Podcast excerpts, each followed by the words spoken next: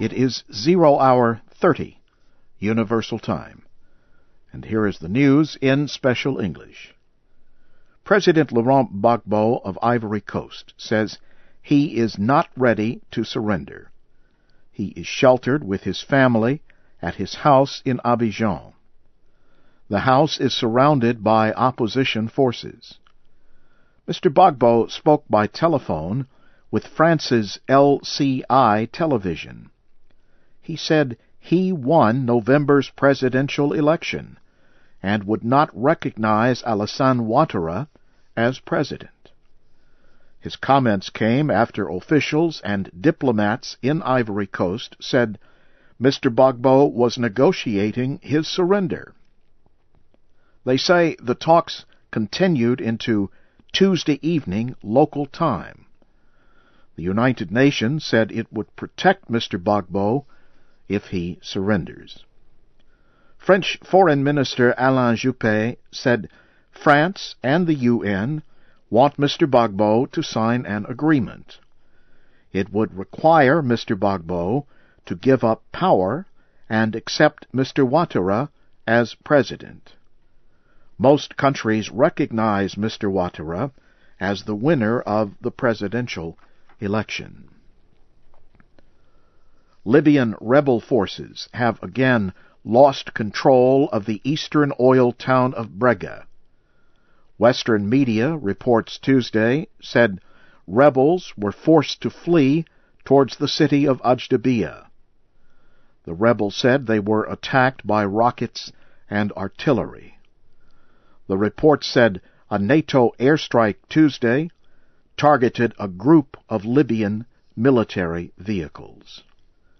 Later Tuesday, the head of Libya's opposition forces said NATO failed to react quickly enough to stop government troops from killing people in the town of Misrata. Abdel Fattah Yunus told reporters in Benghazi that the slow reaction is permitting government forces loyal to Muammar Gaddafi to kill people in the town every day. Japanese officials say they have stopped radioactive water leaking from the damaged Fukushima nuclear power center. The Tokyo Electric Power Company made the announcement early Wednesday. Earlier, the company said their tests showed that radioactive iodine levels in the sea near the nuclear power center were already going down. The levels were seven and a half million times the legal limit on Saturday and five million times the limit on Monday. South Korea says it is concerned that the release of thousands of tons of water carrying high radiation levels could reach its coastline. Foreign Minister Takeaki Matsumoto said Japan had done everything to limit the radioactive pollution of the ocean. Yemeni President Ali Abdullah Saleh has accepted an invitation from the six country Gulf Cooperation Council to hold talks in Saudi Arabia. He would be meeting with opposition representatives who want him to leave office. Some opposition groups have welcomed the talks. An official with one of the larger anti-government groups said Mr. Saleh's opponents would be open to discussions if they are about an immediate change of power. On Tuesday, the European Union Foreign Policy Chief, Catherine Ashton, said Yemen's political changes must begin without delay. The United States supported her statement. At least three people were killed in clashes Tuesday in Yemen. Troops supporting protesters exchanged fire with tribesmen loyal to President Saleh. The state news agency in Syria says gunmen have killed two policemen near the capital, Damascus. The news agency reported Tuesday that the gunmen attacked the policemen while they were on duty in Kfar Batna. The town is near Duma, on the edge of Damascus.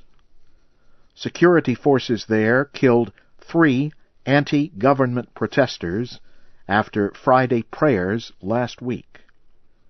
Human rights groups say security forces have killed more than 60 people in Syria since unrest began two weeks ago.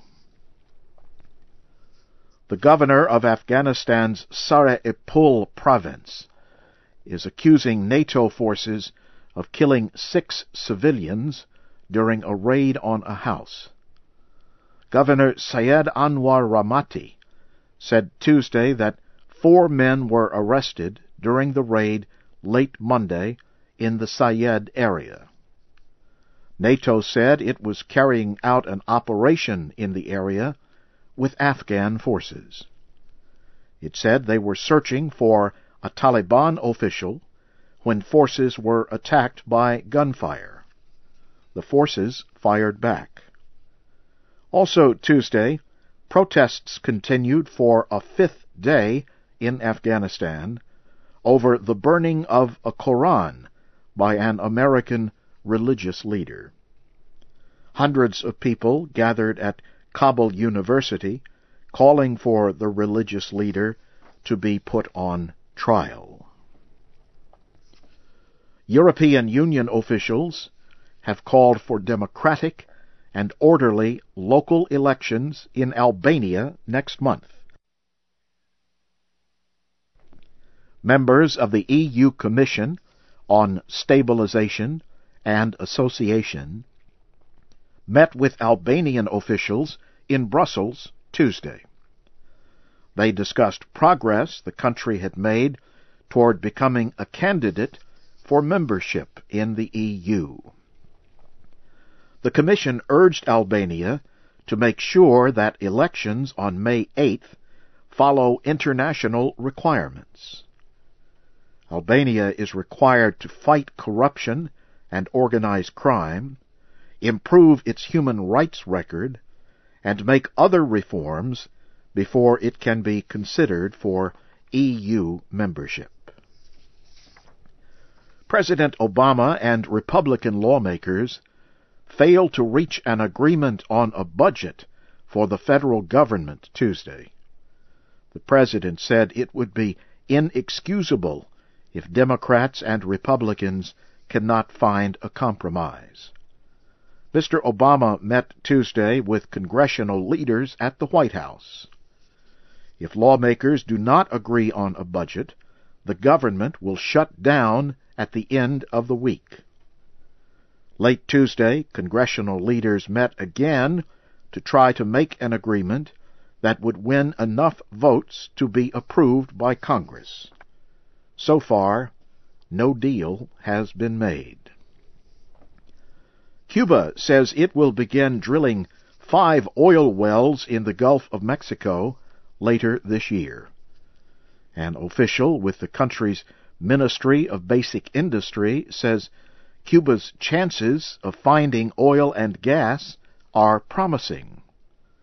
Manuel Marrero said Tuesday the drilling is expected to continue through 2013. Cuba currently imports most of its oil and gas from Venezuela. Last year, a study by the U.S. Geological Survey estimated that Cuba may have over 4 billion barrels of oil off its coastline. And now, here again is the major news. President Laurent Gbagbo of Ivory Coast says he is not ready to surrender. He is sheltered with his family at his house in Abidjan. Libyan rebel forces have again lost control of the eastern oil town of Brega and Japanese officials say they have stopped radioactive water leaking from the damaged Fukushima nuclear power center. That's the news. in Special English.